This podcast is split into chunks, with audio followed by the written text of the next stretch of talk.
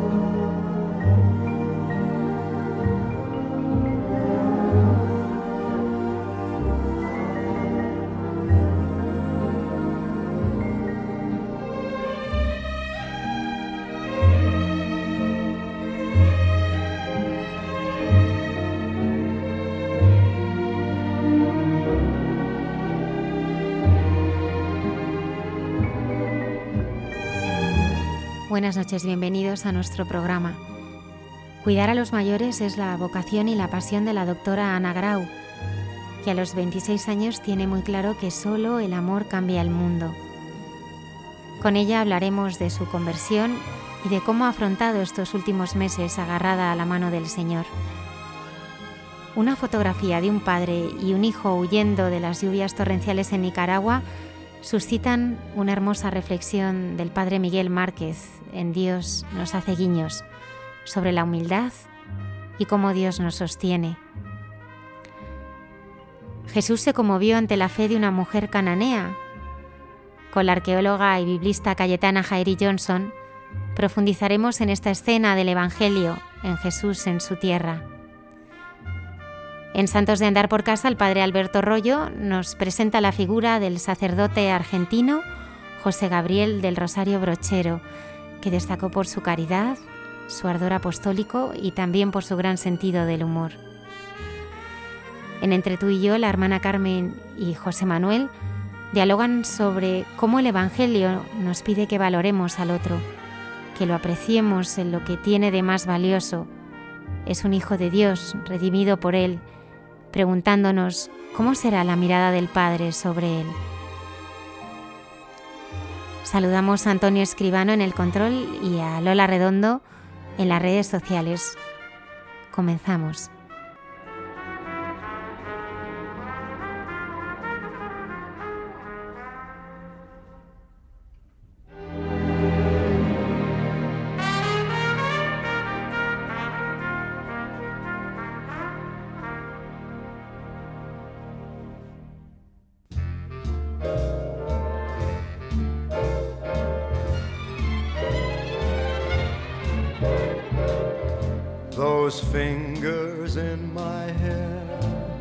That sly come hither stare that strips my conscience bare it's witchcraft. And I've got no defense for it the heat is too intense for it. What good would common sense for it do Cause it's witchcraft, wicked witchcraft. And although I know it's strictly taboo, when you arouse the need in me, my heart says yes, indeed, in me. Proceed with what you're leading me to. It's such an ancient pitch, but one I wouldn't switch. Cause there's no nicer witch than you.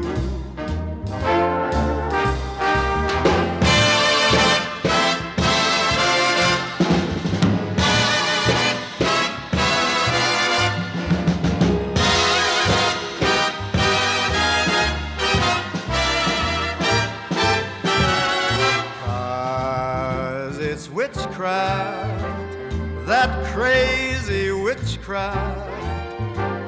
And although I know it's strictly taboo, when you arouse the need in me, my heart says yes, indeed, in me. Proceed with what you're leading me to. It's such an ancient pitch, but one that I'd never switch. Cause there's no nicer witch than you.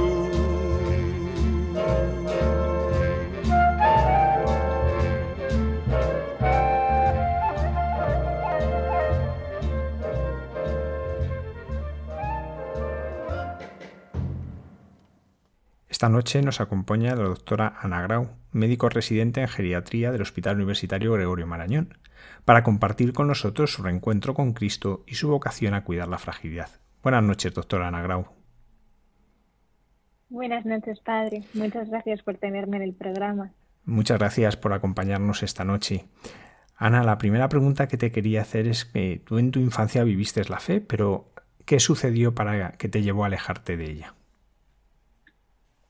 Pues cuando yo tenía 13 años se divorciaron mis padres y la verdad es que esa fue un poco la primera vez que me planteé mi fe porque pues era bastante pequeña por ese entonces y es cierto pues que en mi familia habíamos recibido una tradición católica, habíamos hecho pues la comunión y esa fue la primera vez que, que yo me planteé, de verdad todo esto es real con la situación que tengo yo ahora y me acuerdo que sentía todo ese dolor y esa tristeza que, que no podía ni respirar, que, que, me sentía como completamente ahogada dentro de ese dolor.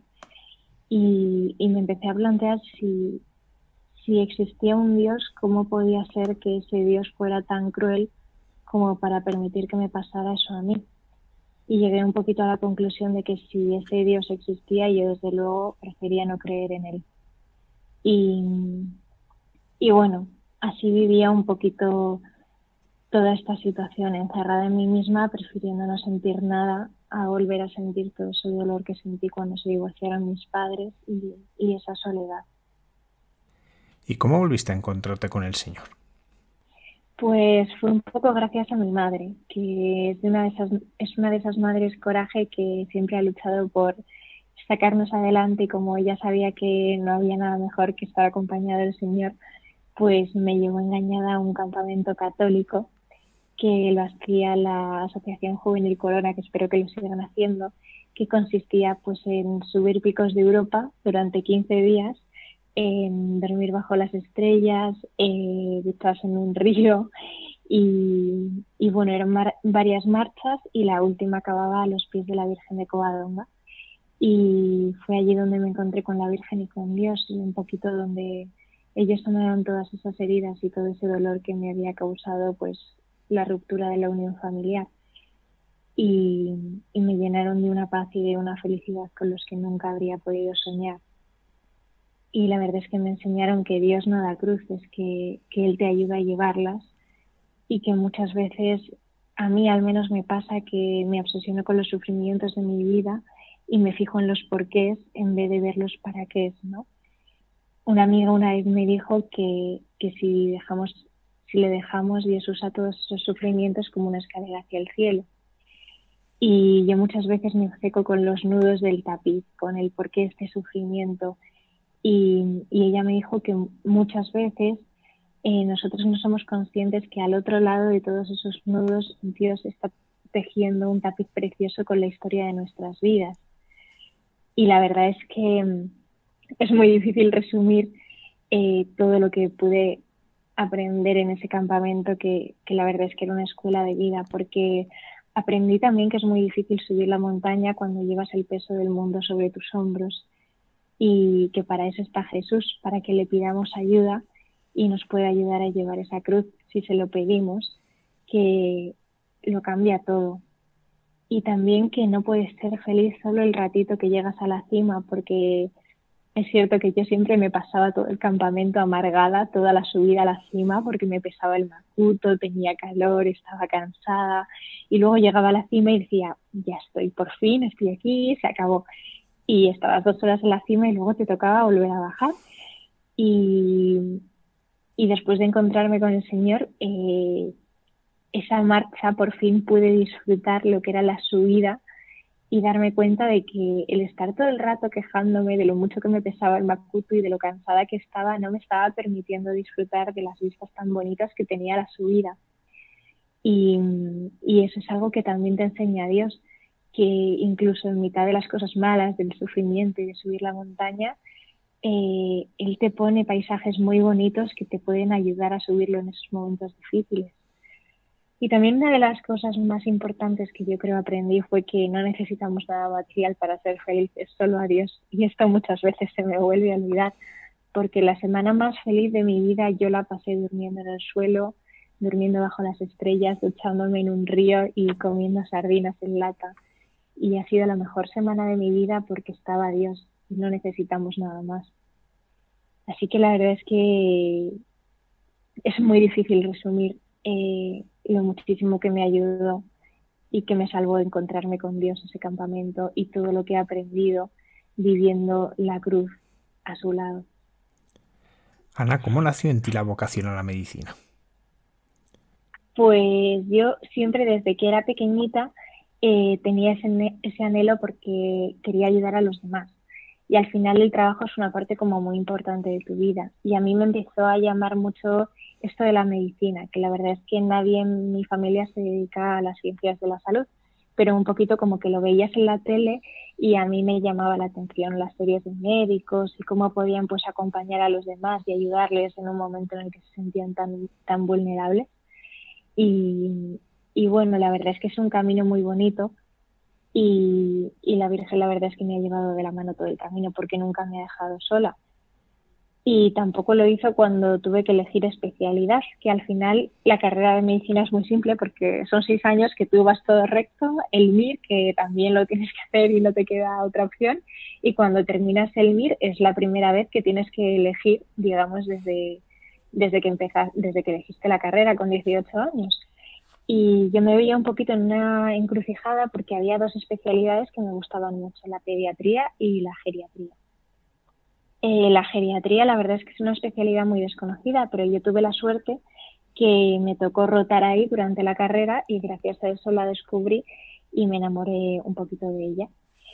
Y, bueno, recuerdo que yo tenía que elegir en mayo y justo Semana Santa eh, caía un poquito antes y además estábamos en Covadonga, que para mí es un lugar súper especial de gracias, porque con el movimiento con el que estoy hacemos el retiro de Cuaresma, pues allí. Y, recuerdo que estaba hablando con, con, mi, con mi directora espiritual y ella me decía, Ana, tienes que preguntarle a Dios qué es lo que quiere Él, porque Él seguro que no se va a equivocar y de verdad que cuando tú le pides algo a Dios, Dios contesta, que muchas veces nos falta pedírselo con, con fe y preguntarle con fe. Y recuerdo que entré toda convencida en la basílica diciendo, bueno, Señor, yo no sé, ilumíname, dame una señal clara porque yo soy muy torpe y no, me voy a enterar. Y recuerdo que llegué a los banquitos y había un periódico que tenía una portada enorme que hablaba de la lucha contra la soledad de los mayores. Y recuerdo que me hizo muchísima gracia y mi director espiritual se estuvo riendo un buen rato conmigo porque me dijo, es como si le preguntas con fe, Dios te responde. Y, y bueno, también eh, otra fuente para mí muy importante, una voz del alma, ha sido mi, abuelito Paco, que él siempre ha estado ahí desde que éramos pequeños, nos ha cuidado, nos ha acompañado, eh, nos ha transmitido su vocación por la comida y lo importante que era comer bien, que es uno de los grandes alegrías que nos ha dado Dios. Eh, y también nos enseñó valores muy importantes de que la familia es lo más valioso que tiene uno y los valores del trabajo, del esfuerzo y de esa entrega generosa a los demás que él siempre tenía, porque él siempre estaba dispuesto a ayudarnos con lo que hiciera falta, acompañándonos a donde hiciera falta, era todo generosidad. Y él también me enseñó que una persona vale por lo que es y no por lo que aporta a la sociedad. y, y la verdad es que para mí ha sido una persona muy importante en mi vida y ha sido uno de los mayores regalos de Dios en mi familia.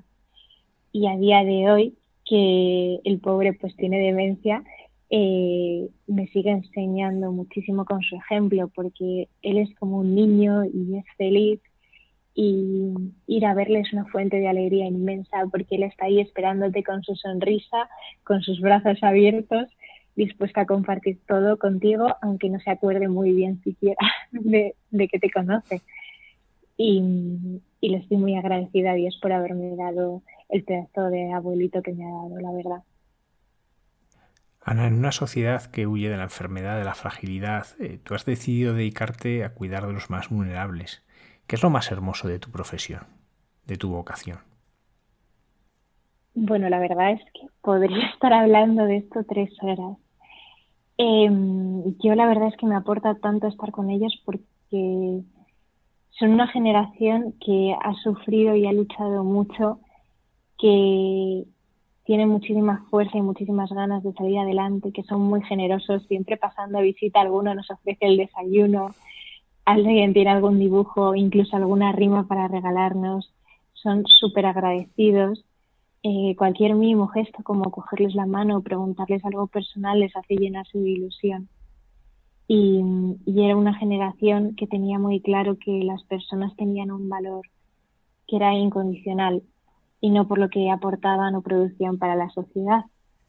Y, muchas veces ellos sienten que son una carga y yo creo que tenemos que convencerles de que si tenemos todo lo que tenemos hoy en día es gracias a su trabajo y su esfuerzo y que al final cuidarles es un honor porque nos hace crecer en el amor a nosotros, ser más humanos, ser mejores personas y es precioso. Eh, lo más hermoso es poder aprender de ellos y volver a ser niños con ellos poder compartir sus recuerdos, la sabiduría que tienen después de tantos años, poder cogerles la mano y que se sientan acompañados cuando se sienten vulnerables o están enfermos. La verdad es que hay tantas cosas tan hermosas que, que es muy difícil quedarse con una, porque la verdad es que es una verdadera suerte poder trabajar con ellos todos los días. Acababas de empezar tu residencia, eh, supongo que estarías descubriendo un mundo nuevo, ¿no? que es el hospital, que, es el desarrollo de, de tu profesión y de repente llega la pandemia. Algo que probablemente solamente habías visto en los libros y lo que algo para lo que nadie estábamos preparados. ¿Cómo lo viviste tú junto a los mayores que son los que más lo han sufrido? Bueno, la verdad es que es cierto que fue un cambio muy brusco y una situación que nunca jamás habríamos imaginado porque pues tú estás ahí muy ilusionada, muy feliz eh, descubriendo que tienes la mejor especialidad del mundo y de repente llega esto que mm, todo empezó un poco con bromas del virus de Wuhan y el ambiente se fue enrareciendo poco a poco y la verdad es que nos empezamos a preocupar pues una vez que mandaron una circular en la que nos cancelaban los permisos y, las vacaciones. Después cancelaron los quirófanos y las consultas y nos empezaron a comunicar que el hospital iba a colapsar en los próximos días y que no habría UCIs, que, que no había recursos para todos y que lo que estaban viendo es que las personas que se exponían al virus estaban haciendo una neumonía muy grave que no solo afectaba a los mayores, sino que la gente joven estaba haciendo también neumonías muy graves y también necesitaba de ingreso en UCI, eh, que no sabían las secuelas que iba a tener la enfermedad y que no sabían lo que iba a pasar. Y yo recuerdo que siempre que que veía una película o que me imaginaba una situación de estas, pensaba que iba a tener una actitud súper heroica como la que tuvo Jesús que murió por nosotros. Y la realidad es que no, estaba aterrorizada. Llegó la situación y lo que pensaba era que tenía miedo, que yo quería formar una familia, que, que, tenía 26 años, que, que, tenía mucho por delante, me daba mucho miedo que me pasara algo a mí, me daba todavía muchísimo más miedo que a mi madre le pudiera pasar algo por mi culpa, porque yo vivo con ella y si yo me contagiaba le iba a contagiar a ella. Y, y me sentía fatal y estaba llena de miedo. Y recuerdo estar rezando ese fin de semana en mi habitación, mirar a la cruz y, y recuerdo decir, es que, Señor, yo no he elegido esto, yo, yo no he elegido una neumonía, una pandemia, una UCI, yo no quiero eso para mí. desde el más absoluto egoísmo. Y recuerdo que miré a Jesús en la cruz y dije, es que él tampoco eligió ser crucificado. Él dijo, si es posible, aparta de mí este cáliz, pero que no se haga mi voluntad, sino la tuya. Y él murió por amor a todos nosotros. Y, y desde luego que, que lo único que pensé es, es una buena oportunidad para ofrecer todo esto, para tratar de ayudar al número de personas posibles y yo, Señor, te ofrezco todo lo que está por venir, todo el sufrimiento que me voy a ocasionar y lo único que te pido es que protejas a mi madre, que no le, que no le pase nada por mi culpa. Y, y la verdad es que recuerdo sacar una tarjetita de, del teléfono del padre, que es una cosa que tenemos en nuestro movimiento, que decía que el que me ha enviado nunca me deja solo porque yo hago lo que es de su agrado y recuerdo mirar a la cruz y reírme porque me acordé de, la vez que él también me habló tan claro eligiendo la especialidad. Y lo que me estaba diciendo era que no me preocupara que él no me iba a dejar sola. Y así ha sido. Ni un solo día me ha dejado sola, me ha acompañado toda esta pandemia, me ha protegido, me ha ayudado en los momentos difíciles. Así que la verdad es que me siento muy agradecida porque a pesar de lo pequeñita que me he sentido, de lo vulnerable, de tener miedo, Dios no me ha soltado la mano, me ha acompañado. En los momentos más difíciles me ha regalado personas maravillosas que se han acercado a darme una palabra de aliento, a consolarme. Así que la verdad es que a pesar de lo durísimo que ha sido esto, porque muchas veces sentías que nada de lo que hacías era suficiente, y de que la gente estaba falleciendo y nada era útil, eh, te dabas cuenta de que todo, todo era útil, el más mínimo gesto era útil, el poder cogerle la mano a una persona que está sufriendo es útil y que Dios estaba ahí acompañándonos a los dos, al enfermo que sufría y, y a mí también, y me ayudaba a ser valiente en los momentos en los que tenía miedo y a hacer las cosas por amor y entrar en las habitaciones a cogerles la mano con amor y no hacerlo por obligación. Y, he aprendido mucho de esta pandemia de, mano, de la mano de Jesús y de María, que al final lo único que puede salvar al mundo es el amor y derrotar al virus. Desde luego que la higiene de manos y las vacunas son muy importantes, pero al final lo que salvó al mundo fue que Dios murió por nosotros por amor y Él es el que nos enseña a amar de verdad. Y, desde luego si lo que consigue el virus es que tengamos miedo de cogerle la mano a una persona que está sufriendo, habremos perdido lo más importante que tenemos. Ana, muchas veces se ha subrayado, y con razón, ¿no? que una de las cosas que ha caracterizado toda esta situación es la soledad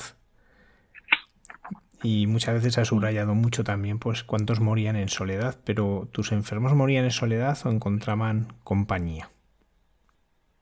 Pues la verdad es que primero agradecer la labor inmensa que han hecho los capellanes en los hospitales y que tengo la impresión de que no se ha visto reflejada en ninguna parte, porque ellos han sido los que, digamos que han sido el puente al cielo, porque al final yo siempre que veía que uno de mis pacientes se empezaba a poner malito, por supuesto, después de darle todos los cuidados médicos a nuestro alcance de los que disponíamos y lo mejor de lo que disponíamos de los recursos en ese momento y de consolar a las familias, también eh, para mí era muy importante que ellos no se sintieran solos porque muchas veces las familias, bueno, las familias no podían entrar y en los momentos en los que se ponían malitos para mí era muy importante cogerles la mano rezar un Padre Nuestro con ellos, la hacerles la señal de la cruz, para que supieran y decirles que no estaban solos y decirles, no estás solo, tu familia te quiere, están rezando por ti, en caso de que fueran católicos, o si no, decirles que su familia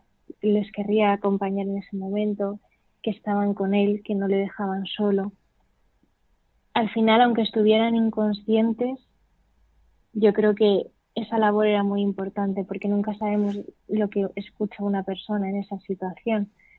Y, cuando las familias daban la autorización, desde luego algo muy importante para mí era avisar al capellán porque al final ellos eran el puente al cielo y ellos también han hecho una labor de acompañamiento espectacular cuando las familias han estado de acuerdo y desde luego sin ellos todo habría sido muchísimo peor y la situación de soledad habría sido mayor porque ellos han entrado a las habitaciones, han acompañado a los enfermos cuando en turnos donde no estábamos los médicos o no estaban los enfermeros exponiéndose ellos también a la enfermedad.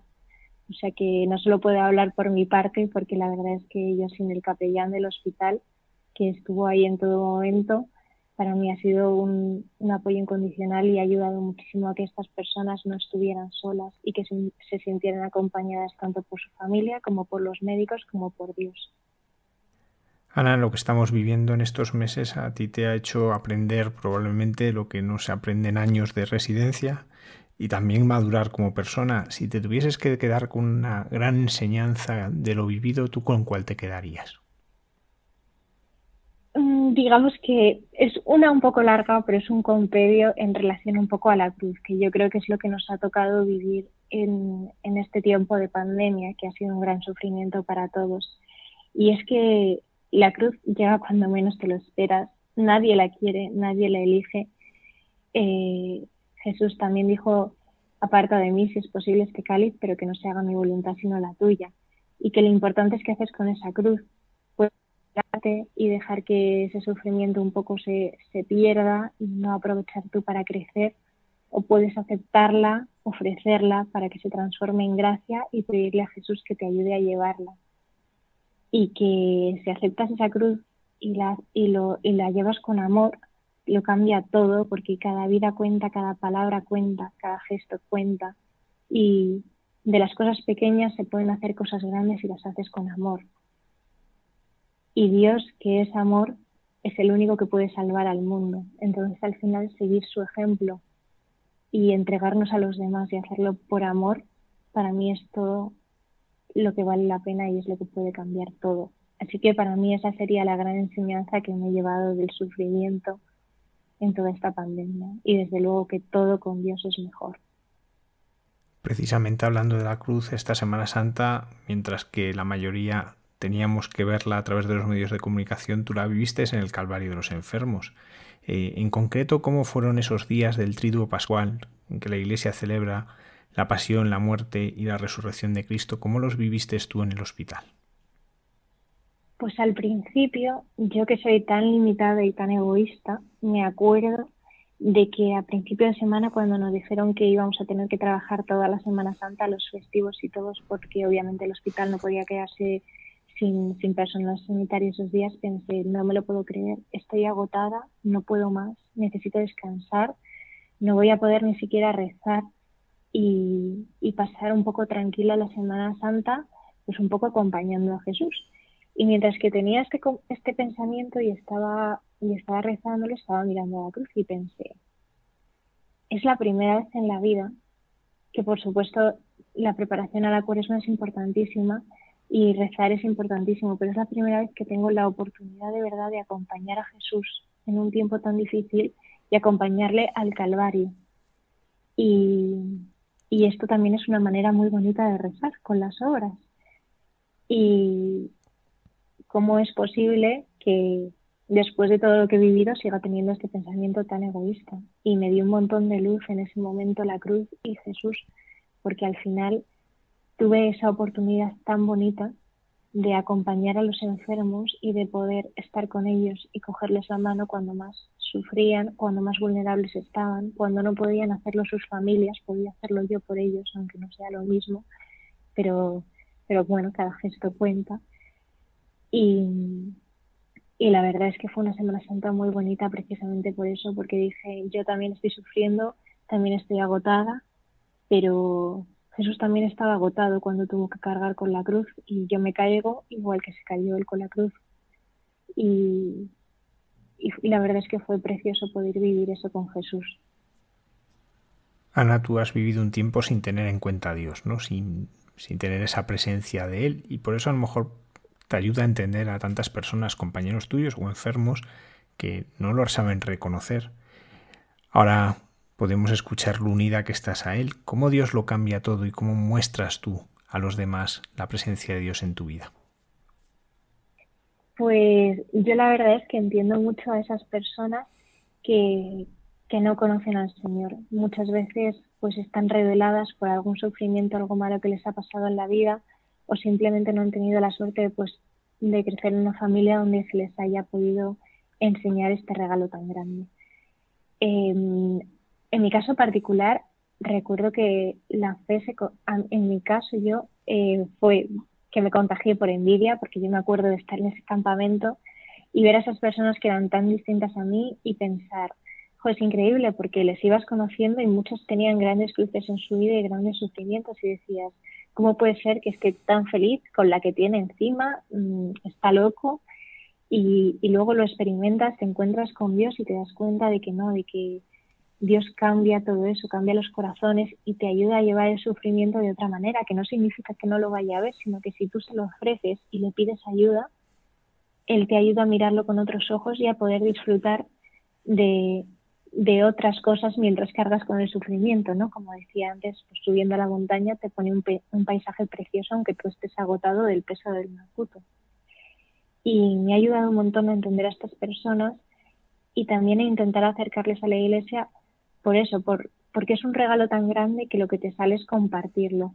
Y yo intento que lo vean a través del ejemplo, porque muchas veces al final las palabras las lleva el viento y yo no empecé a sentirme atraída por esta vida por algo que me contaron, sino por algo que experimenté en mí misma. Y, yo es lo que intento que la gente vea, que al final, aunque mi vida puede haber sufrimiento y puede haber cosas malas, si lo llevo así de bien, es gracias a Dios. Y si estoy tan alegre a pesar de ciertas cosas que puedan pasarme, es gracias a Él, porque sufrimiento va a haber siempre. La diferencia es que con Jesús tienes esa alegría de vivir incluso en el sufrimiento. Y yo creo que es un poquito lo que dice tanto el Papa Francisco, que tenemos que ser cristianos alegres, que es cierto que tenemos que contagiar la fe y desde luego lo que yo he visto que da más resultado es un poco por eso, por envidia. Entonces, ojalá que nosotros seamos cristianos alegres, que podamos enseñarles a los demás que el hecho de cogerle la mano a una persona cambia mucho y también aprender mucho de los demás, porque hay personas que es cierto que aunque no tengan al Señor, eh, también están siempre ahí, te ayudan un montón en estas situaciones difíciles. Y un poquito compartir y enseñarles que este regalo aporta tantísimas cosas buenas que, que por envidia quieran también acercarse al Señor. Ana, hemos hablado de tu vocación a cuidar la fragilidad, pero también tienes una llamada a la vocación de edificar una familia. De hecho, hace poco entrevistamos a tu prometido, a Javier. ¿Cómo estáis preparando vuestro matrimonio? Pues ya llevamos preparándolo mucho tiempo porque lo que siempre nos han dicho y que yo creo que es cierto es que la clave para el matrimonio es tener un buen noviazgo. Y en las épocas más difíciles de discusiones, eh, que alguno estaba mal, que estaba pasando por un momento difícil, pues el otro siempre ha intentado, por ejemplo, buscar pues una oración para rezar juntos en ese momento difícil, eh, un capital de gracias, algo un poco para unirnos al Señor porque al final eh, Dios es el pilar más sólido que puedes, en el que puedes basar tu relación, porque Dios es ese amor incondicional que nos quiere, hagamos las cosas bien, hagamos las cosas mal, y es cierto que nosotros pues somos mucho más limitados y a veces nos es mucho más fácil creer a alguien en los momentos buenos que en los malos. Entonces al final intentamos siempre como meter a Dios todo lo posible porque para nosotros es la clave del éxito. Al final si aprendemos a, a querernos como Él nos quiere a nosotros, con ese amor incondicional, va a ser un éxito seguro. Entonces, un poquito nuestra manera de preparar el matrimonio es pues hacer una oración juntos, ir a misa juntos y, por supuesto, el cursillo de novios, el acompañamiento por un sacerdote, etcétera. Y, la verdad es que un poquito de eso, basar, meter a Dios todo lo posible porque así va a salir bien seguro. Doctor Ana Grau, médico residente del Hospital Universitario Gregorio Marañón, muchísimas gracias por acompañarnos y queremos en, en, ti dar las gracias a todos los médicos, todas las enfermeras, todo el personal sanitario que todos estos meses están dando lo mejor de sí. Y también que a través de las palabras tan hermosas que nos has dicho rendir un homenaje a nuestros mayores, a aquellos que nos lo han dado todo y que ahora tanto están sufriendo. Muchísimas gracias por tu testimonio y por todo lo que estás haciendo. Muchísimas gracias a usted, padre, por la oportunidad y por poder estar en un espacio tan bonito y que aporta tantas cosas buenas como es Radio María. Así que muchas gracias a usted.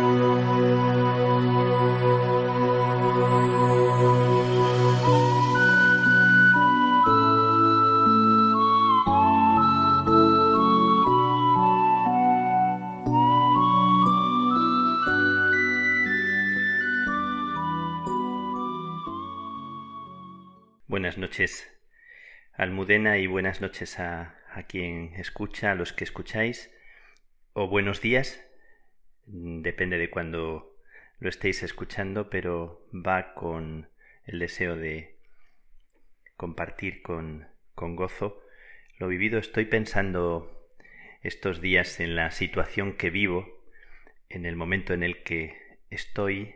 Me descubrí ayer pensando ¿Cuántas cosas hacemos mal o hago mal jugando a parecer que, que acierto o que acertamos? Lo digo porque muchas veces uno piensa estar haciendo lo correcto y como ahora me encuentro en esta escuela, he retornado a la escuela y pienso a la escuela de la humildad, a la escuela de dejarme enseñar, cuantísimas cosas uno hace y es aplaudido, o la gente respeta, o la gente alaba. Y ahora que estoy en clase, que estoy otra vez como un niño abierto a que el profesor me diga en tantas ocasiones eh, así no se pronuncia, esto no es así, corrige aquella palabra, esta letra es de otra manera, me doy cuenta de cómo en la vida en tantas ocasiones, necesitamos una actitud que es la que más menciona Santa Teresa, que es la humildad. Qué importante, qué fuente de verdad, de luz y de vida es tener una actitud humilde de dejarse enseñar. Así que me descubro con este pensamiento para, para comenzar a compartir con, contigo, con vosotros, cuántas cosas por querer acertar en lugar de querer poner en las cosas el, el corazón, la vida y nuestra persona entera, con humildad, con sencillez, sin pretender acertar, sino pretender en ello poner la vida y amar. Me han pasado estos días, seguro que de las personas que estáis escuchando habéis recibido una fotografía. Me han dicho las carmelitas de Nicaragua, mis hermanas, que las inundaciones por aquellas tierras han sido terribles. Y me han pasado una foto estremecedora de un padre, de un papá de aquellas zonas que va caminando por un río con el agua casi literalmente hasta el cuello y lleva encima de la cabeza un barreño. Y dentro del barreño se puede observar a una niña o un niño que va eh, con los ojos bien abiertos mirando hacia arriba, hacia el cielo. La foto es estremecedora porque adivinamos en ella la angustia del momento. Y esa fotografía me ha atravesado. Un padre que va caminando con la incertidumbre y la angustia de poner a salvo a su criatura, sin saber cuál es el paso siguiente porque no ve por dónde va caminando. El agua le llega casi hasta el cuello me recordaba la, la figura de San José, con la angustia y la incertidumbre de un hogar, de una casa, de un, de un sitio, de un pesebre, que a la sazón sería el lugar más humilde e inesperado, pero un lugar en el que poder refugiar la vida. Y pienso en ese padre, en ese papá que va caminando con esa incertidumbre. Pienso en esa niña o ese niño que va en el barreño sin ver quién va debajo, mirando hacia el cielo, como quien es sostenido, va caminando, seguramente adivinamos en su espalda, en sus entrañas, en su ser, lo que no puede reflexionar, va caminando y hay una incertidumbre y seguramente el niño comprende de alguna manera la incertidumbre, igual que se comprende cuando vamos en el seno de nuestra madre, todas las inquietudes y nos atraviesan ya desde el principio las incertidumbres de la vida. Imaginamos a, esa niña o ese niño que no está viendo quién, quién le transporta, que no imagina lo que significa ser eh, llevado con esa actitud del Padre que se entrega, que se sacrifica, y no puede llegar a adivinar la angustia o la situación de, de dificultad que está atravesando su padre. Solo ve el cielo y ve que se mueve, siente que se mueve. Es un peligro que busca una orilla, es una incertidumbre y un sin saber de lo que vendrá. Ese caminar dentro de las aguas inciertas, buscando una orilla, un lugar a salvo, un sitio seco. Esta imagen que me ha tocado tan profundamente y que refleja algo de, de nuestra propia historia, de mi propia historia. Nosotros que caminamos tantas veces por la vida sintiendo que Dios eh, se oculta, que Dios no está presente. ¿Dónde estás? Hazte presente. Recordamos siempre el cuento de las huellas en la arena que es uno de los cuentos que, que tanto bien nos han hecho, eh, aquellas huellas en la arena que cuando el peregrino, el hombre, se quejaba a Dios por qué en los momentos más difíciles solo había dos huellas en la arena, ¿por qué me dejaste solo en los momentos de más angustia? Y la voz le respondía en esos momentos las huellas eran más profundas porque eran las mías cuando yo te tomaba en mis brazos. Puede parecer un cuento muy muy simple, muy sencillo, muy fácil o muy evidente, pero yo siento que es la verdad de nuestra vida, que los momentos en los que más uno se revela son momentos en los que se teje dentro algo que construye la vida y la vuelve a nacer de nuevo. Yo recuerdo siempre de pequeñito que sin saberlo entonces, lo reflexioné después, mi padre, cada vez que iba a trabajar, se ahorraba el dinero que le daban por las dietas para comer un poco mejor y me acuerdo de los días calurosos del verano allá en la Extremadura, entre los pueblecitos, con su coche se paraba y se sentaba debajo de algún árbol bajo el sol abrasador y se comía un bocadillo. Se tomaba algo para ahorrar un poco de dinero y arrimar algo más a, la casa. Recuerdo muchas veces ese sacrificio silencioso que él no contaba, que él no decía y que nosotros no veíamos entonces porque estábamos jugando a vivir nuestra propia vida con nuestras propias preocupaciones.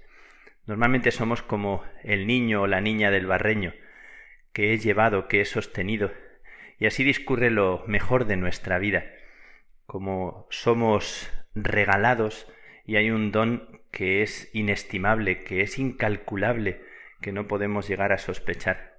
Cuando mi padre llegaba por las tardes, por la noche, más bien, vivíamos al lado de una calleja, una calleja sin salida, y allí aparcaba el 600.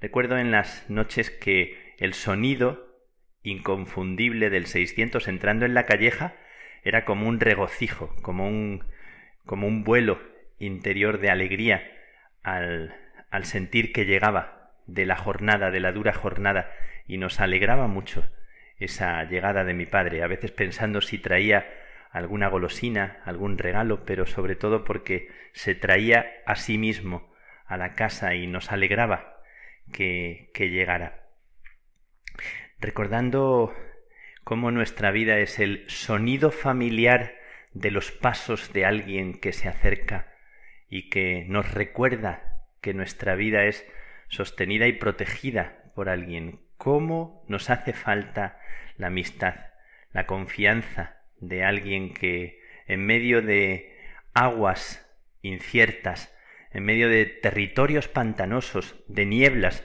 de situaciones de incertidumbre, necesitamos una mano amiga. No que nos diga por dónde se sale, ni que nos dé la solución de la vida, porque nadie, ni el mejor maestro, nos puede regalar la solución. Nos enseña a confiar en nosotros mismos.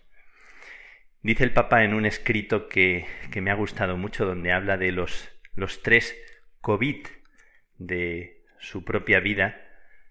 Dice que cuando le operaron de el pulmón, cuando le quitaron una parte de, del pulmón del lóbulo superior derecho, le operaron, tenía 21 años y pasó momentos muy críticos, muy duros, estuvo entre la vida y la muerte. Y ha escrito algo que me ha gustado mucho, que me ha conmovido, que mucha gente venía y le consolaba, le consolaba con palabras que él dice que son inútiles tantas veces, y que la persona que más le conmovió fue su, su maestra, Sor Dolores. Dice que era la maestra de cuando niño la que le preparó para la primera comunión y que cuando entró en la habitación donde él estaba, le tomó de la mano, le dio un beso y se quedó callada un rato, sin decir nada.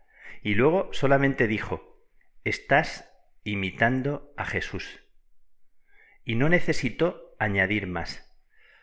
Dice el Papa que su silencio, su presencia, le dio un consuelo profundísimo y que después de ese momento, de esa experiencia, él tomó la decisión de hablar lo menos posible cuando visitara cuando visitaba a los enfermos, simplemente les tomaba de la mano y hacía presencia, estar presente, sin necesitar dar una respuesta, sin definir el camino que viene después, porque nadie lo sabe, y Dios siempre es una sorpresa. y habla de los tres COVID, del COVID de la enfermedad, del COVID del exilio en Alemania y del COVID de la purificación, ya años más tarde en Argentina.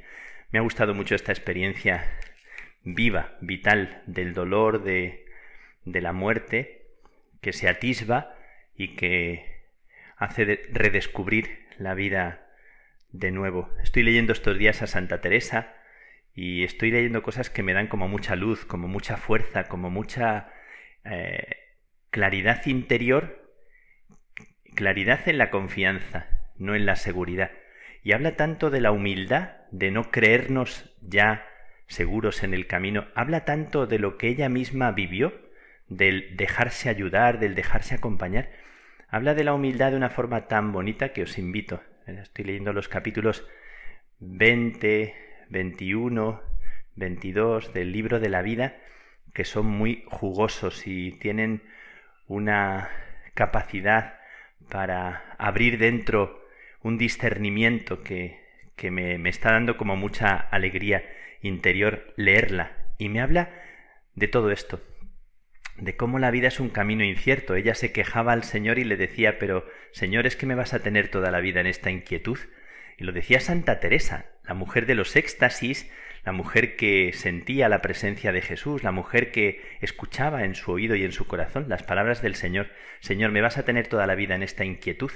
Y el Señor le decía con tanto amor, con tanto cariño, hija, unos días tendrás fervor y otros días sequedad. Confía en mí, que yo estaré siempre contigo. Me ha gustado mucho también Thomas Merton, al que estoy leyendo estos días, dice que él entró en el monasterio como en el vientre de una paradoja, que entró en la incertidumbre y sin la seguridad absoluta, y reflexiona sobre la noche como el territorio y el camino que hay que seguir para abrirse a lo que Dios va descubriendo. Bueno, pues me ha me ha tocado mucho porque estoy viviendo en esta escuela de la humildad, del dejarme enseñar.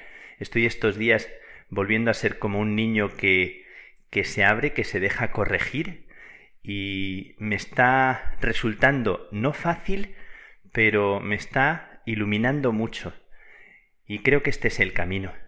Creo que, es un camino que tenemos que hacer. Eh, el otro día salí a pasear, hace dos días salí a pasear, eh, intento todos los días, salí con el deseo de explorar la ciudad, cada día salgo en una dirección y me sorprendo cada día de, cosas tan, tan bonitas, porque es una ciudad realmente bella esta. Salí tranquilamente, pasé durante tiempo y de repente me sorprendió la lluvia, además una lluvia, una lluvia copiosa. Me caló completamente, tenía chubasquero, la parte de arriba no, pero me caló. Eh, y la incertidumbre y el, la sorpresa de la lluvia primero se convirtió en algo incómodo, porque me caló los pantalones, pero luego me dio mucha alegría interior pensando que la vida es como una lluvia de la que no nos podemos proteger y que hay personas que están caladas hasta los huesos para defender la vida de otros, que hay personas que se meten en pantanos, que atraviesan situaciones de incertidumbre y que agarran su propia angustia para sostener un barreño que porta la vida de otros para cuidar la vida de otros cuando ellos también necesitan ser cuidados. La lluvia inesperada en un paseo que yo doy porque decido darlo y que no tiene ningún riesgo, me recordó el chubasco y la tormenta de la vida de tantas personas que son sostenidas por otros. Estos días doy gracias a Dios porque yo tuve un padre que en un 600 iba por los pueblecitos de Extremadura con el calor abrasador o con el frío intenso y se tomaba un bocadillo debajo de un árbol para arrimar unas pesetas a la casa, aquello que entonces siendo niño yo no entendía y que es lo que hace que yo ahora esté aquí y dé gracias por la vida, tantos gestos que parecen olvidados y que son los que dan sentido a esta vida nuestra. Si estás atravesando las aguas, si estás en el momento de la dificultad, si no sabes cuál es el paso siguiente. Seguro que hay un niño, una niña asustada, asustado que que necesita que tu barreño, que tu propia vida le sostenga. Hoy pido para ti y para todos los que en las aguas inciertas caminan y necesitan ser sostenidos, que Dios sea para nosotros el barreño que sostiene y que hace avanzar la vida. Y sin duda, sin duda, al final nuestra vida encontrará la orilla en la que descansemos y nos sintamos felices y lo compartiremos. Mientras tanto, te pido que confíes y también te pido que ores por mí para que aprenda a confiar. Que Dios te bendiga, que Dios te cuide, que Dios te proteja.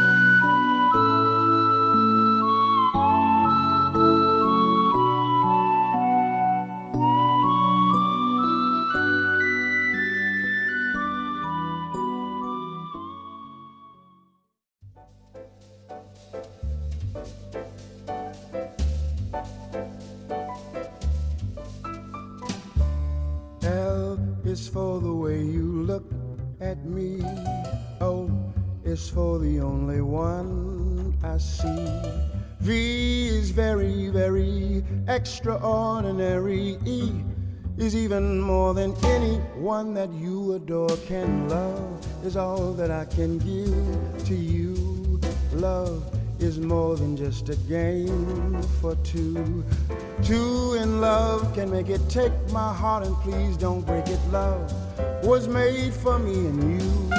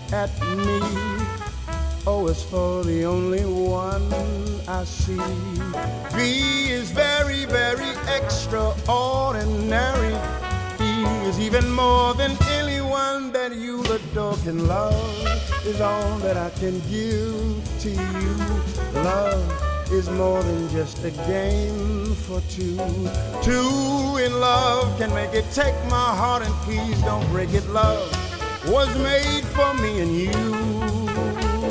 Love was made for me and you. Love was made for me and you.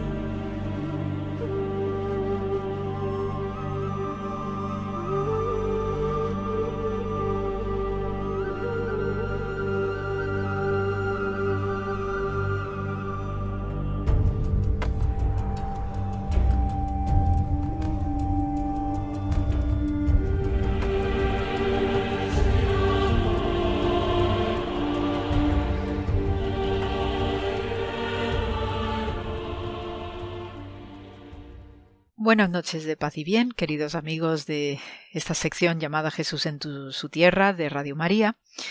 Y esta noche vamos a tener un episodio singular y especial como tantos que, que ocurren en la vida de Jesús y sobre todo en este, en este relato de los milagros de sanación. Y eh, para esta noche pues he seleccionado la ah, sanación de la hija de la mujer cananea a través de un exorcismo. Y para ello pues me quedo con el episodio de que se puede leer en el Evangelio de Mateo y capítulo 15. Entonces, leemos a continuación, en el que se nos narra que, saliendo Jesús de allí, se fue a la región de Tiro y de Sidón, y aquí una mujer cananea que había salido de aquella región que clamaba diciéndole Señor, hijo de David, ten misericordia de mí. Mi hija está gravemente atormentada por un demonio. Pero Jesús no le respondió palabra.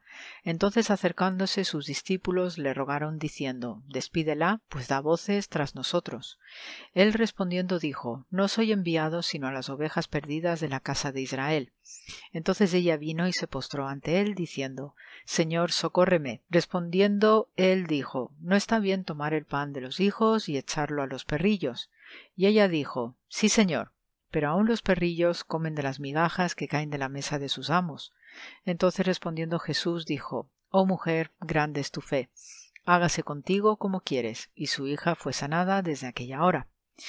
En este episodio, curioso y además por la localización geográfica, ¿no? que se nos habla de Tiro y de Sidón, Estamos hablando de la antigua Fenicia y eh, los fenicios eran descendientes directos de los cananeos, o este mundo de Canaán, donde se va a instalar la historia de la salvación a través de los hebreos, a través del pueblo de Israel, que ya inicia este recorrido eh, con el ciclo patriarcal de Abraham, Isaac y Jacob.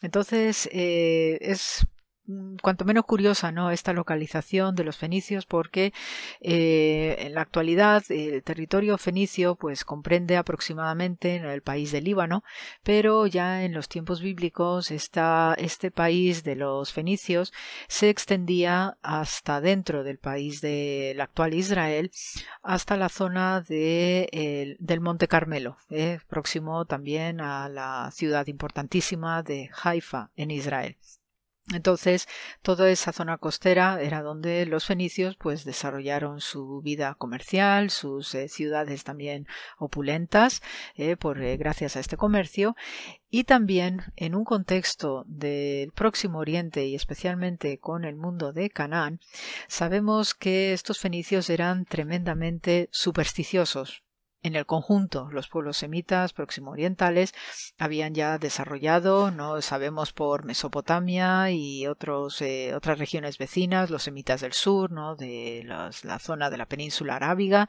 el Golfo Pérsico, eh, habían desarrollado ¿no? importantes ritos de exorcismo y eh, eso también pues va a influir y va a repercutir en la zona costera y en la zona de Canaán. Entonces eh, sabemos que en concreto el mundo fenicio pues tenía un especial terror hacia eh, espíritus, fantasmas e incluso vampiros, porque existían vampiros o ese concepto no relacionado y especialmente a los que volvieran de las tumbas. Eh, por eso los fenicios pues habían desarrollado una serie de eh, amuletos y de, y de conjuros para evitar cualquier ataque maligno precisamente por el alto grado de superstición que había y hay un célebre eh, amuleto del siglo VII antes de la cristiana que procede de Ashland Tash y eh, hace pues una cadena de conjuros para prevenir y proteger al hogar, ¿no? En este caso y por el contexto en el que se ha encontrado. Había un especial terror hacia los ataques de, demonios contra mujeres especialmente. Y por eso este exorcismo de la hija de una mujer cananea refiriéndose a esta fenicia pues cobra un sentido también muy especial porque eh, existía la creencia en la antigüedad semítica eh, de, de, la presencia o de la existencia de una demonia formidable llamada Lamashtu, que era un ser híbrido peludo, que además pues daba de mamantar a un cerdo y a un perrito. la imagen del perrillo ¿no? que aparece en este, en este capítulo del Evangelio de Mateo.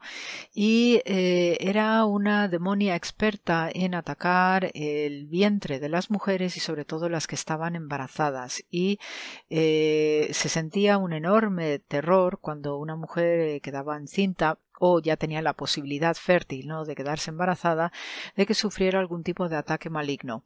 Obviamente también había, había protecciones y se desarrollaban amuletos y prácticas ¿no? también de protección para las madres que estaban pariendo eh, precisamente porque se entendía que era un momento muy delicado y muy débil para la, madre que está pariendo y que eh, estaba muy expuesta a ser atacada por esta formidable Lamashtu, que era una mm, señora reinona del inframundo experta en atacar a las mujeres, a las embarazadas y sobre todo a los bebés recién nacidos. Entonces eh, había diversas fórmulas de, de y de exorcismo, especialmente contra esta superdemonia. Y esta superstición duró en el tiempo y de vez en cuando, pues en alguna excavación, pues aparece algún conjuro eh, contra esta demonia formidable y otra no menos formidable que emana también de este ambiente demoníaco femenino que es la célebre Lilith. ¿Eh? Esta Lilith que aparece en determinadas, eh, digamos, ritos de tipo satánico también en el mundo occidental en tiempos ya más eh, contemporáneos, pero es una formidable, otra formidable demonia mm, eh, longeva, legendaria en el tiempo, en el Próximo Oriente, y eh, sí son frecuentes los conjuros contra Lilith, tanto entre los semitas del sur, digamos la zona de península arábiga, como entre los cananeos, estos fenicios, en concreto los hebreos también, hay ciertas alusiones a través de textos proféticos contra esta criatura formidable y eh, para ello iban destinados pues una serie de ritos y de prácticas exorcistas. Eh, los rituales de exorcismo en el mundo judío eran tremendamente famosos. Había una reputación entre diversos pueblos vecinos acerca de la capacidad exorcista que tenían los judíos. Aparecen así mencionados en el historiador Flavio Josefo, ¿no? cuando se nos narran antigüedades de los judíos, ¿no? las grandes capacidades y poderes que tenían los exorcismos judíos, y también en ambiente de los primeros siglos de era cristiana redactores, eh, padres de la Iglesia también mencionan eh, esta, este poder ¿no? de, conjurar el mal y de expulsar demonios que tenía el pueblo hebreo, entre ellos Orígenes. Em, entre las prácticas de, de, exorcismo que existían entre los antiguos hebreos, había una clara conciencia de que em, estos espíritus, estos demonios, estas acciones malignas, en primer lugar estaba controlado por Dios. Eh, Dios es eh, omnipotente y tiene eh, la formidable ¿no? capacidad de conjurar estos seres malignos y por tanto todo lo que habita en Tierra Santa desde el punto de vista demoníaco no debía darse. Pero aún así, eh, estos, eh, estos, judíos no exorcistas, pues eh, tenían la capacidad suficiente y siempre en nombre de Dios de hacer exorcismos precisamente porque eran conscientes de que en algún momento se podían dar. Y Jesús de Nazaret no es ajeno a eso.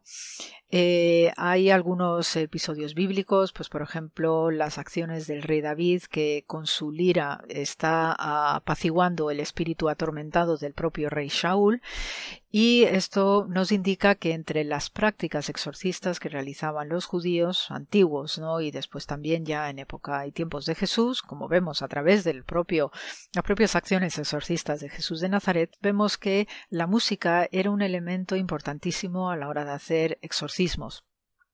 También entre los elementos o los ingredientes típicos de un exorcista era eh, la utilización de agua bendita, bien por eh, se, echaban unas gotas sobre la persona o preferentemente eh, lo más aconsejable era hacerles baños completos a la persona que estaba infectada por un demonio hacer baños completos en aguas bendecidas y también con óleos sagrados.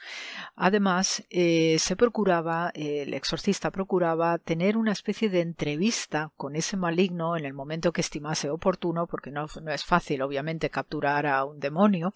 Entonces, el exorcista tenía que tener la habilidad eh, adecuada para pillar en una especie de descuido al, al demonio y establecer o entablar algún tipo de conversación con él, de tal manera que con esas que a menudo pues obviamente debían ser tramposas y torticeras, pues no dejaba de ser que le daba información al exorcista para controlar qué tipo de rito debía hacer. ¿eh? Y esto sí que es una costumbre antiquísima dentro de todo el corpus ¿no? de los rituales de exorcismo que existían en el Próximo Oriente.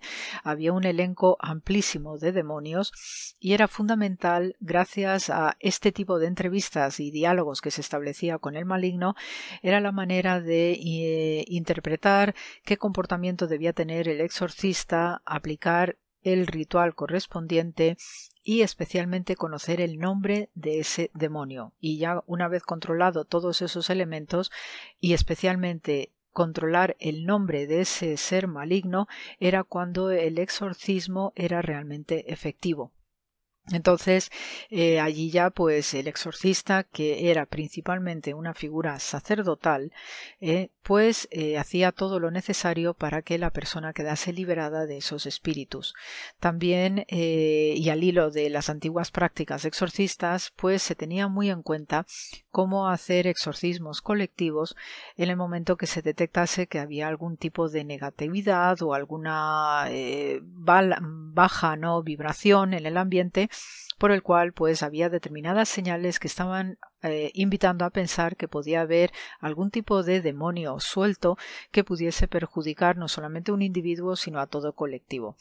Y de esta manera hay elementos sacerdotales, puesto que son los primeros eh, en ejecutar un, exorcismo, eh, había elementos sacerdotales que también nos invitan a pensar en que el, la vestimenta y todo el aparejo que suele rodear a un sacerdote no solamente servía para un uso litúrgico ordinario o excepcional en las grandes fiestas, sino que también iba acompañando toda esa parafernalia cultica y de ritual para provocar exorcismos o estar por lo menos purificando el ambiente de manera regular y constante.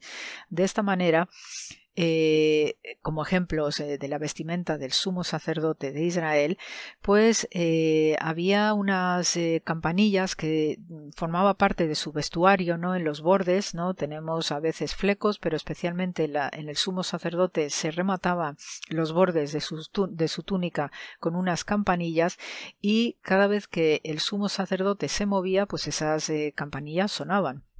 Entonces, esa era una de las formas de conjurar o de eliminar posibles ataques de malignos o de demonios que pudiesen estar en el ambiente con el simple movimiento de la vestimenta sacerdotal según se movía, según caminaba por la ciudad, según se dirigía al templo o volvía a su casa. Siempre que la vestimenta del, sacerdote se movía con el sonido de esas campanillas, pues eso era ya una forma también habitual, cotidiana, de estar haciendo limpiezas rituales. También otras prendas de los sacerdotes pues eh, incluía protecciones especiales para, eh, digamos, de una manera eh, habitual o cotidiana se pudieran hacer exorcismos, como es el uso de las filacterias, el uso del manto de plegaria y otra serie de elementos como el, sonar el shofar, que es este cuerno, ¿no? Todo eso son elementos que diariamente se utilizaban, ¿no? Pues para las plegarias cotidianas, para el amanecer, para al anochecer y eso pues siempre eran formas constantes y rutinarias de protección contra los ataques malignos. Eh, Muchas veces se pensaba que también el recitado de determinadas plegarias y sobre todo salmos eran invitaciones expresas a conjurar los ataques demoníacos. Y dentro de lo que eran las categorías de, demonios que eh, se tenían, eh, digamos, tipificados en el antiguo Israel, pues En primer lugar, eh, la superdemonia Lilith es la primerísima ¿no? que había que conjurar y especialmente por el lado femenino porque eh, esta Lilith, igual que su equivalente Lamashtu ¿no? en la parte de Mesopotamia, pues se encargaba de atacar a los bebés recién nacidos, de atacar a las madres que estaban eh, embarazadas también se decía que realizaba eh, uniones eh, nocturnos en sueños con varones para robarles su simiente, su semen, y entonces eh, tenemos una amplia tradición dentro del folclore judío que se corresponde con un folclore más extenso en todo el Próximo Oriente contra este, esta demonia Lilith. ¿no? Después tenemos una serie de demonios también que se solían localizar en el sur de Israel, como son los Seirim, que son los demonios peludos, ¿no? De tipo sátiro. Entonces, estos demonios, pues, eh, solían vivir en zonas desérticas, como otros tantos en general, pero solían vivir en zonas desérticas, a veces en colinas o montañas, y se dedicaban a eh, atacar eh, a veces acompañando a Lilith se dedicaban a atacar a los simples mortales o animales también. Eh, después tenemos dentro de y como herencia de la religión de Canaán tenemos al dios Reshef que sí este tenemos su testimonio en el mundo fenicio, otra figura demoníaca según la literatura bíblica y la, y la rabínica y este se le considera un dios demonio o demoníaco que azotaba a todo el mundo a través de las pestilencias y las plagas. Entonces eh, hay algunas referencias acerca de este, de este demonio como plaga y lo tenemos pues en el Salmo 76 y también pues hay alguna brevísima mención en, en, en, Habacuc 3.5 eh, por ejemplo donde eh, pues se ve al Dios de Israel, a Yahvé, como combate señor de los ejércitos contra este Reshef. Después hay otro demonio célebre también en la región que se llama Dever, que es el demonio de la pestilencia, eh, concretamente, y este Dever se le menciona de manera específica en el Salmo 91. Eh. Desde el punto de vista de Israel, el Salmo 91 es uno de los salmos principales de exorcismo y entonces eh, es un salmo larguito por el cual se está haciendo una letanía constante contra los demonios, contra la pestilencia, contra la destrucción, y es como muy repetitivo, ¿no? Porque también ese es el estilo de eh, conjurar demonios, pues haciendo unas eh, plegarias y unos recitados con cierta pompa y ceremonia, pues precisamente para atrapar lo que es el espíritu maligno. Eh, ya en época de Jesús, todo este ambiente de exorcismos, pues era muy importante, era mm, algo especialmente valioso y y una referencia inmediata la tenemos en los manuscritos del Mar Muerto, precisamente este grupo de Qumran especialmente, donde hay una preocupación especial acerca del combate contra los hijos de la oscuridad. Y en los textos de Qumran pues se nos menciona al demonio Belial, que también va a aparecer en 2 Corintios 6:15. Y entonces este Belial parece ser que tiene un significado, una etimología que eh, significa torrentes o corrientes de destrucción. Y eh, este Belial pues se le considera un ángel de la oscuridad, un ángel de destrucción y eh, se le relaciona ¿no? con el príncipe de la, de la muerte, además. Entonces, queridos amigos, eh, no es para tener miedos especialmente, es siempre pues bajo la tutela de, de, Dios, del Altísimo, de María, de nuestro Señor formidable Galileo, pues no tengamos miedo y a pesar de que estamos en un año pandémico que según los antiguos probablemente dirían que es un ataque de un maligno, de un demonio de estos de las pestilencias y las plagas, siempre debemos confiar y poner nuestras almas y nuestras vidas en manos de Dios. Así que con muchísimo amor, con muchísimos deseos de luz y de protecciones de todo tipo, me despido en este programa de hoy y hasta la semana que viene. Muchísimas gracias por la escucha.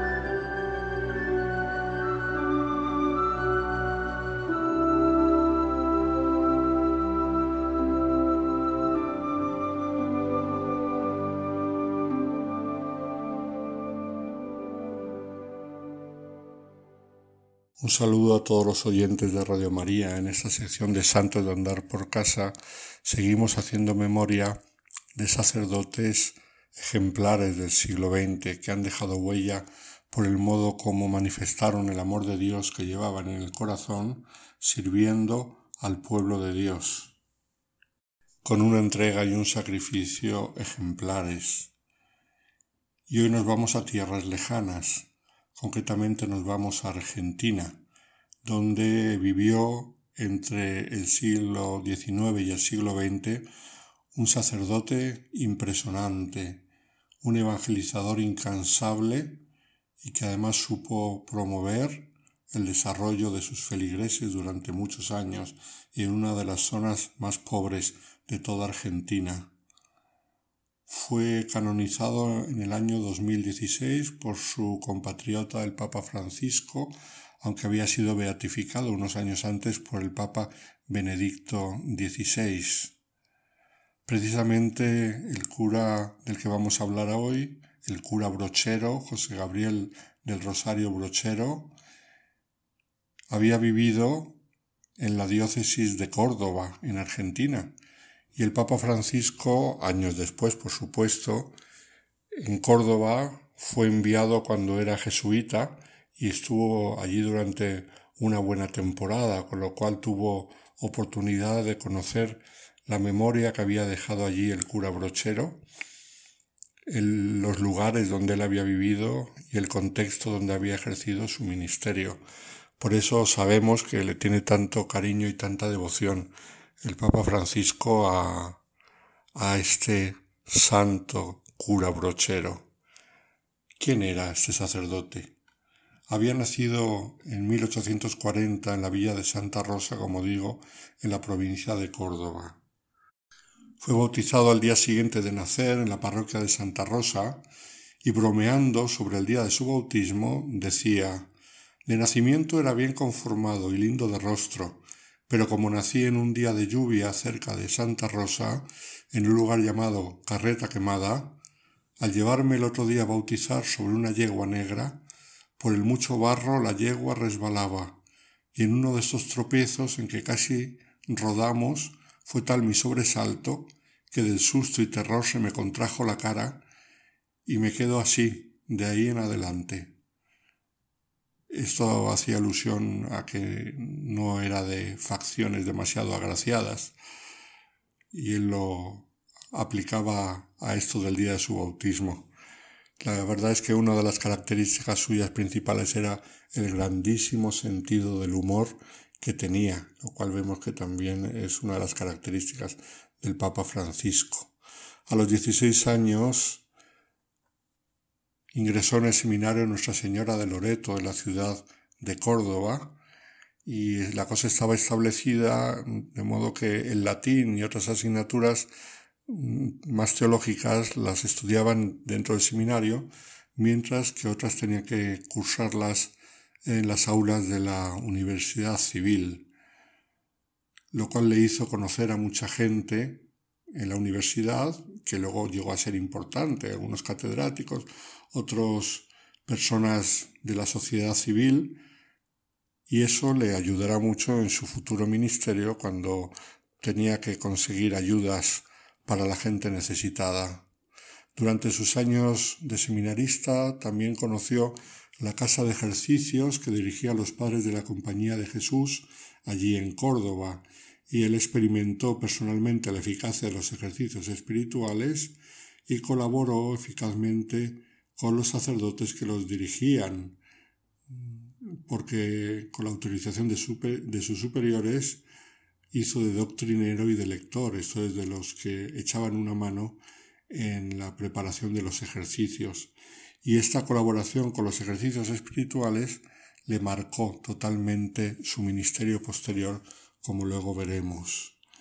Una vez ordenado sacerdote en 1866, su primer destino pastoral lo ejerció durante tres años en la misma ciudad de Córdoba, ya que fue coadjutor de la iglesia catedral.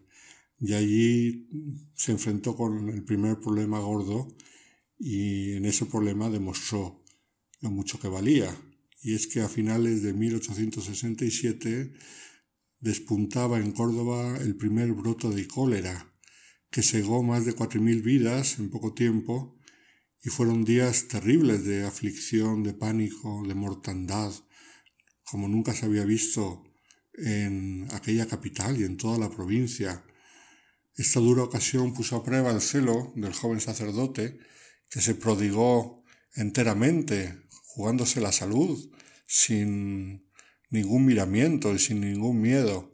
Un testigo de aquellos momentos lo explicará después en el proceso de canonización, diciendo abandonó el hogar donde apenas había entrado para dedicarse al servicio de la humanidad doliente, y en la población y en la campaña se le veía correr de enfermo en enfermo, ofreciendo al moribundo el religioso consuelo, recogiendo su última palabra y cubriendo las miserias de los deudos. Este ha sido uno de los periodos más ejemplares, más peligrosos, más fatigantes y heroicos de su vida. Hasta aquí el testimonio de uno que le conoció bien durante este periodo. Pero pasada la epidemia del cólera, fue trasladado y fue enviado ya como párroco a unas tierras lejanas, al departamento de San Alberto, al otro lado de las Sierras Grandes. San Pedro era la cabecera del departamento y ahí llegó el joven sacerdote después de tres días de viaje, en mula, y a través de las sierras. Pero después de un tiempo y por voluntad personal, se radicó definitivamente en la villa del tránsito, llamada hoy Villa Cura Brochero en su honor. Su parroquia era inmensa, con una extensión de casi 4.500 kilómetros cuadrados. La verdad es que como número de gente no eran muchos, eran unos 10.000 habitantes, pero vivían en lugares distantes, sin caminos y sin escuelas, incomunicados por las sierras grandes de más de 2.000 metros de altura. Ante el estado moral y la indigencia material de aquellas gentes, el corazón apostólico de el joven sacerdote no se desanimó, sino que desde ese momento dedicará su vida toda no solo a llevarles el Evangelio, sino a educarles y promocionarles.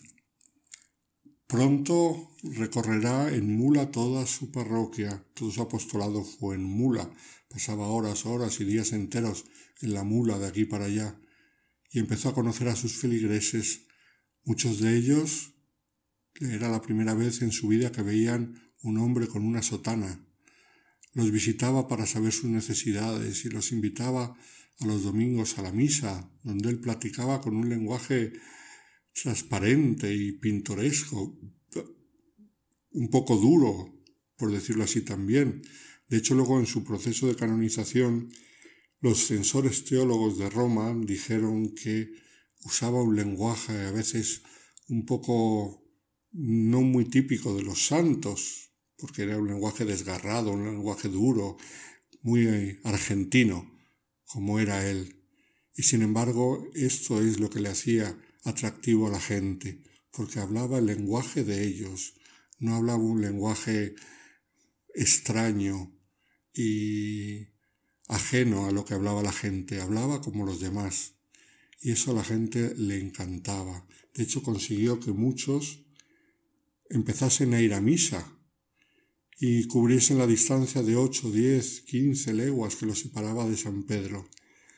El joven cura iba ganándolos y no tardó en ver que su capilla se volvía demasiado pequeña para la concurrencia de los domingos y se puso a la obra a construir una verdadera iglesia, cosa que hizo con la sola ayuda de la gente.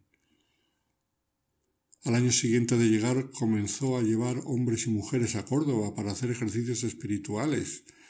Y claro, recorrer los 200 kilómetros requería tres días a lomo de mula. Pero consiguió que mucha gente de su parroquia fuera hasta allí. Sin embargo, en 1875, con la ayuda de sus feligreses, comenzó uno de sus sueños, que era la construcción de una casa de ejercicios en Villa del Tránsito, lo que se conoce como Villa Cura Brochero, y lo consiguió. Fue inaugurada en 1877 con tandas que superaban las setecientas personas, pasando por dicha casa durante su ministerio parroquial más de cuarenta mil personas. El último día de los ejercicios el cura los despedía bromeando y les decía, bueno, vayan no más y guárdense de ofender a Dios volviendo a las andadas. Ya el cura ha hecho lo que estaba de su parte para que se salven, si quieren, pero si alguno se empeña en condenarse, que se lo lleven mil diablos. Él era así, hablaba así. Otro proyecto suyo estrella que consiguió sacar adelante fue el de un colegio para niñas y trajo de Córdoba las religiosas esclavas del corazón de Jesús, a quienes encomendó el cuidado de la casa de ejercicios y del colegio de las niñas. Y entonces la fama de estas dos instituciones se difundió por toda la región y acudieron colegiales y ejercitantes de los más remotos lugares de la provincia, de Córdoba e incluso de la de San Luis y de la de La Rioja. Y aunque no es correcto recordar a un sacerdote por las obras externas que hizo, pues la intensidad del amor y la fecundidad apostólica no siempre están en lo que se puede ver y medir, en el caso de este santo sacerdote no podemos olvidar otras muchas obras que hizo en bien de la Iglesia y de los pobres, como acequias, puentes, tomas de agua para regadío, diques, y además solicitó ante las autoridades y obtuvo mensajerías, oficinas de correo, estafetas telegráficas. Incluso proyectó él el ramal ferroviario que atravesaría el valle de Tralasierra, uniendo Villadolores y Soto, para sacar a sus queridos serranos de la pobreza en que se encontraban. Y él mismo, con sus feligreses, construyó más de 200 kilómetros de caminos y varias iglesias, fundó pueblos y se preocupó por la educación de todos. Luego fue un sacerdote extremadamente piadoso. La predicación era sencilla, llana y así conseguía un gran efecto con ella, como hemos dicho. Celebraba los sacramentos llevando siempre lo necesario para la misa en los lomos de mula. Ningún enfermo quedaba sin los sacramentos, para lo cual ni la lluvia ni el frío lo detenían, y decía con ironía ya el diablo me va a robar un alma. También decía el sacerdote que no tiene mucha lástima de los pecadores es medio sacerdote. Estos trapos benditos que llevo encima no son lo que me hacen sacerdote. Si no llevo en mi pecho la caridad, ni a cristiano llego. Se destacó en su pastoral por la dedicación a los pobres y a los alejados, a quienes buscó solícitamente para acercarlos a Dios. Después de treinta años de párroco en las sierras, el obispo de Córdoba le nombró canónigo de la catedral, para que disfrutase de un necesario descanso y se repusiese de su quebrantada salud. Prestó juramento como canónigo el 12 de agosto de 1898 pero la canonjía le duró poco, porque el 1 de septiembre de 1902 renunció a ella para hacerse nuevamente cargo de su querida parroquia.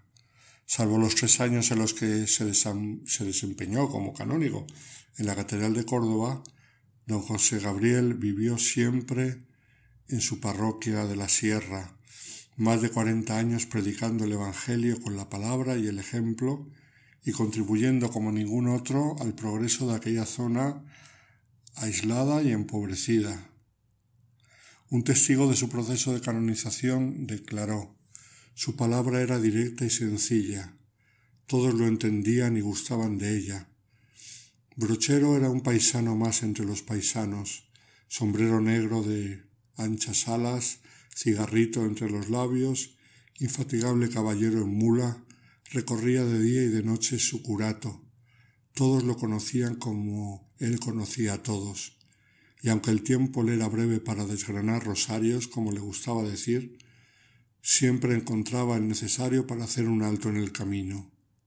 Sus cualidades eran las de un criollo, trabajador, austero e ingenioso, y como buen criollo también tenía sus defectos, pícaro, que no es lo mismo que avivado y mal hablado En una oportunidad, predicando en la ciudad de Córdoba ante un público distinguido, dijo con su modo más típico, Ustedes están acostumbrados a los ricos dulces, se refería a sermones de los otros sacerdotes, pero yo les voy a dar ahora puchero a la criolla, que aunque es un plato poco delicado, es más sustancioso.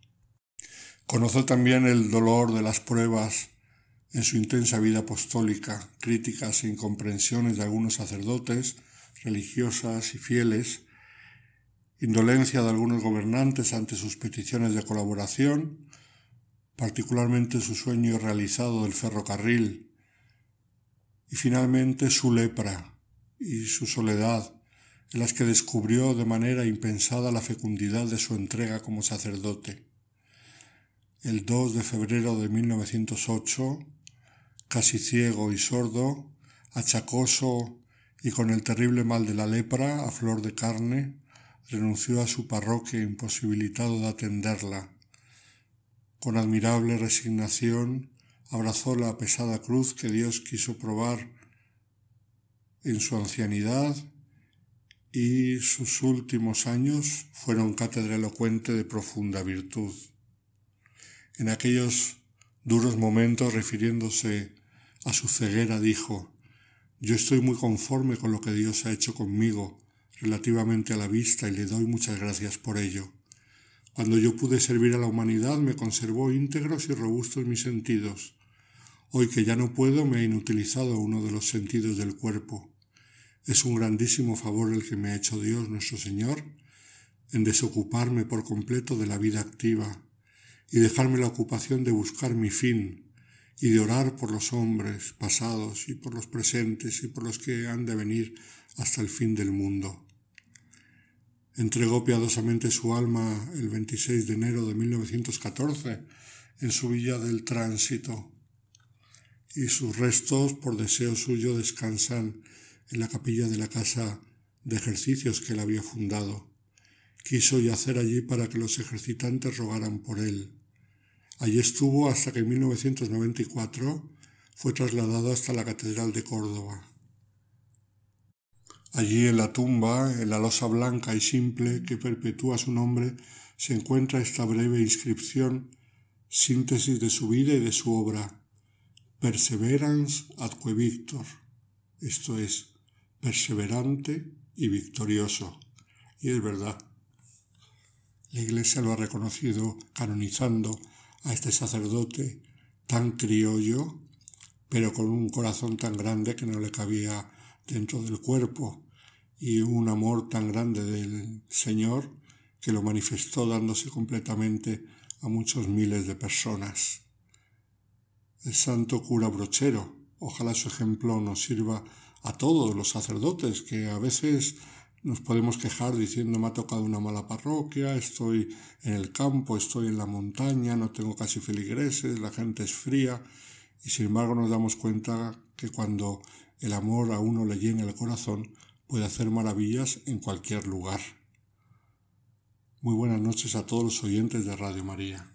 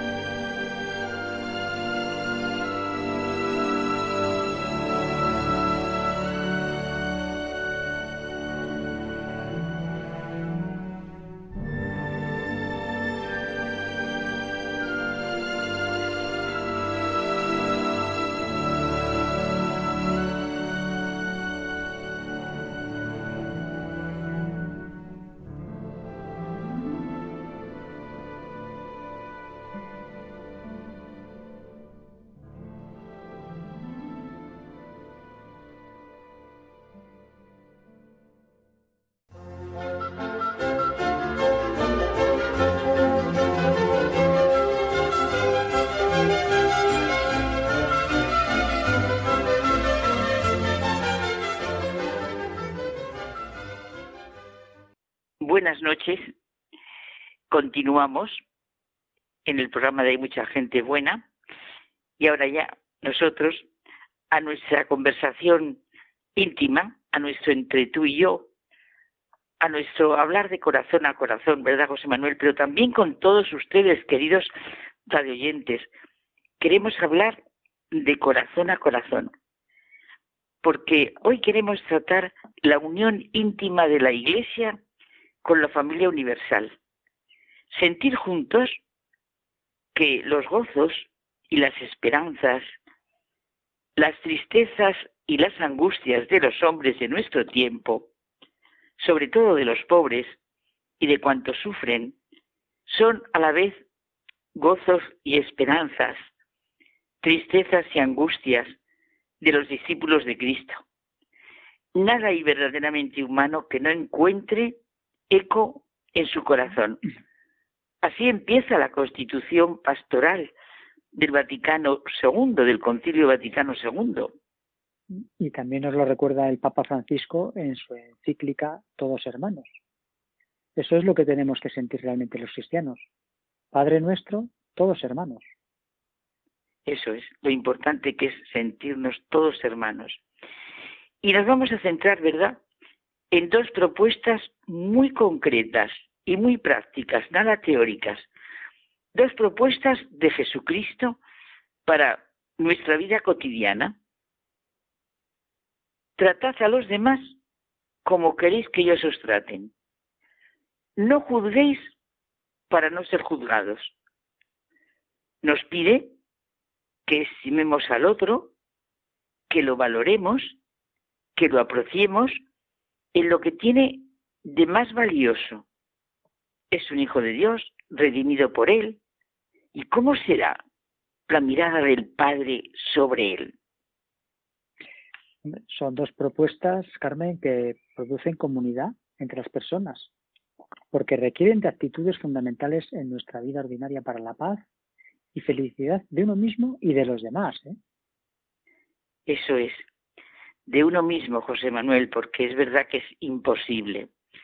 Si uno no, si uno no hace esto, él mismo no es feliz. Dos propuestas que se viven, como nos enseñó Jesucristo, desde una actitud fundamental, que quizá no lo pensamos mucho. Primero, comprender. Esa era la relación de Jesús con todos los que se acercaban él. Bueno, los que se acercaban y los que él miraba y veía sin que se dieran cuenta. Por ejemplo, esta semana hemos leído, hemos orado el Evangelio en el que se nos narra eh, la viuda pobre que no, sabía ella que cómo Jesús la estaba mirando y Jesús estaba dando cuenta y la miraba comprendiéndola perfectamente. ¿No es todo el Evangelio la comprensión de la humanidad del hombre para redimirla? Así son todos los encuentros de Jesús que se nos narran en los Evangelios, todas sus palabras. Ya no solo las parábolas del hijo pródigo, de la oveja perdida, sino hechos tan concretos como el del centurión, el de la cananea, el de la mujer adúltera, el del ladrón Dimas en la cruz, el de Saqueo cuando lo ve, el de esa, esta pobre viuda en el templo. Insistimos, todo el Evangelio, desde el comienzo, desde el principio completamente, en que ya se comprende las preguntas y dudas de María y de José, hasta la ascensión del Señor. Sí, Carmen, para tratar eh, a los demás como queremos que se nos trate, no juzgar para no ser juzgado, lo auténticamente humano, aunque esté tan lejano de la realidad, es la comprensión que solo comienza cuando dejo valer al otro tal como es, cuando no le inserto en mis inclinaciones y aversiones, en mis expectativas y temores. Claro, él es tan él mismo como yo lo soy. La comprensión está preñada de respeto. Y entonces los juicios son de cercanía y, eso, comprensión. Tratamos a los demás como queremos ser tratados, es fundamental reconocer al otro con todo lo que comporta su historia, como nos ocurre a nosotros mismos. El momento actual procede de nuestra historia. Aunque no lo parezca, supone un cambio profundo porque implica muchos aspectos. Es como las cerezas, que coges una, vamos, y que salen todas enganchadas. Lo típico es que primero queremos ser comprendidos. La mayor parte de las personas no escuchamos con la intención de comprender, sino para contestar. Lo que hacemos es hablamos o nos preparamos para hablar, pero no no escuchamos. Claro, por eso, incluso cuando preguntamos, no preguntamos realmente, sino que nos oímos en nuestras preguntas y queremos imponer nuestro punto de vista, que sea de ahí de donde hay que partir. El procurar primero comprender implica la empatía, esa capacidad de las personas de vivenciar la manera en que se siente la otra persona y compartir sus sentimientos. Por eso Stephen Covey lo llama la escucha empática. Fíjate, Carmen, si observamos esta cantidad de tertulias y conversaciones que hay en las radios, televisión y bueno, incluso en nuestro entorno, nos daremos cuenta de cómo cambiaría todo si se hiciera lo que se da por supuesto. Primero escuchar y comprender. Eso es lo que verdaderamente ha hecho siempre Cristo y eso es todo el Evangelio. Esas personas que primero procuran comprender tienen una especial sensibilidad para entender las necesidades, los sentimientos y problemas de los demás, saben ponerse en su lugar y responder correctamente a sus reacciones emocionales. Son personas abiertas, cordiales, receptivas y altamente eficaces. Filtrar todo a través de nuestros propios paradigmas, leer nuestra autobiografía en las vidas de las otras personas, interpretar vidas ajenas desde nuestras propias reacciones, nos separa de los demás, nos hace duros, prepotentes y egoístas. Hacemos daño y nos hacemos daño porque nos empobrecemos o enriquecemos, ahí depende, en función de lo que damos. Y el que hace daño a otro siempre se hace más daño a sí mismo. Quizá el otro sabe reaccionar y le sirve para superarse. Sí, Carmen, el anticiparse a saber lo que sienten y lo que les pasa a los demás el proyectar la propia película sobre la conducta de las otras personas acaba siendo una tara psicológica. Siempre son los demás los que no comprenden.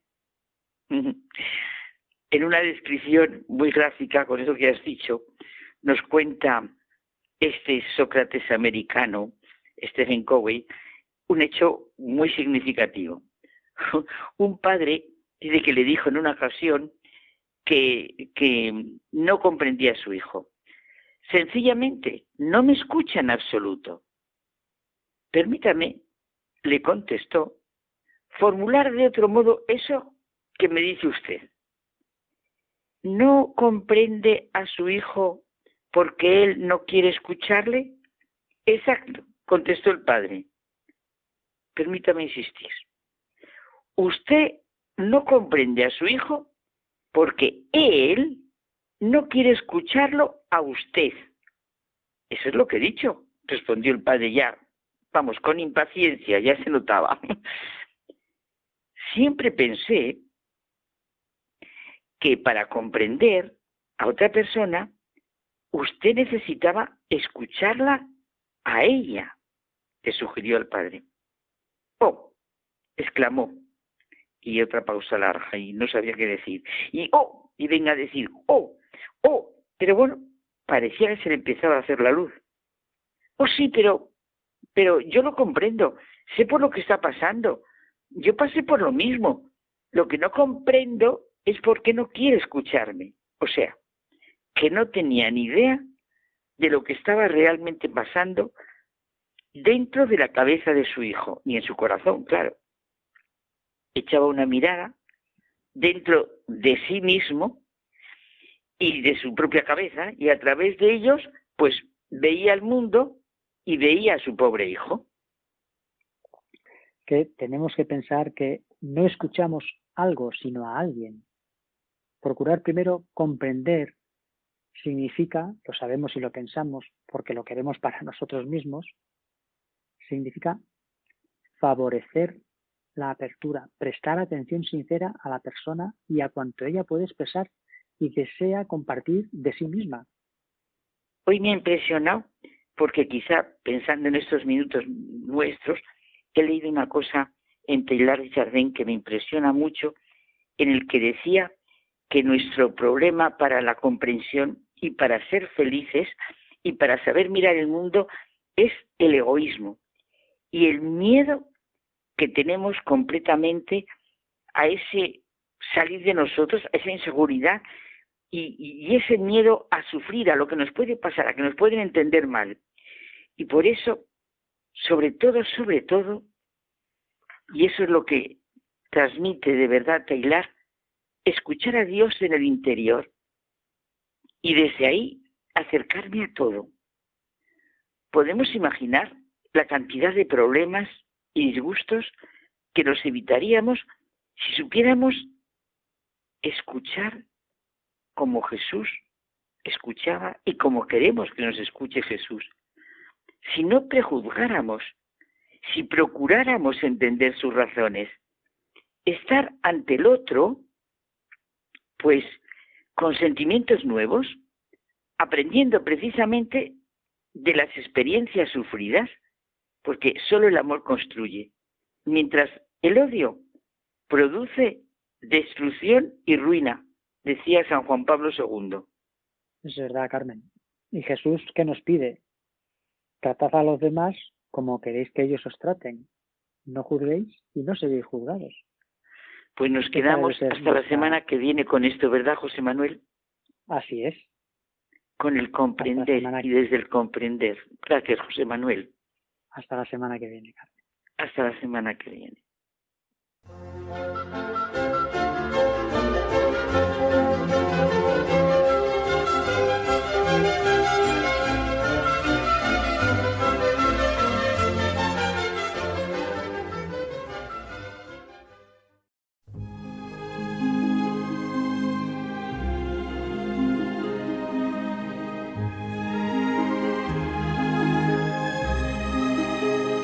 Hasta el próximo programa os deseamos a todos un feliz y santo adviento.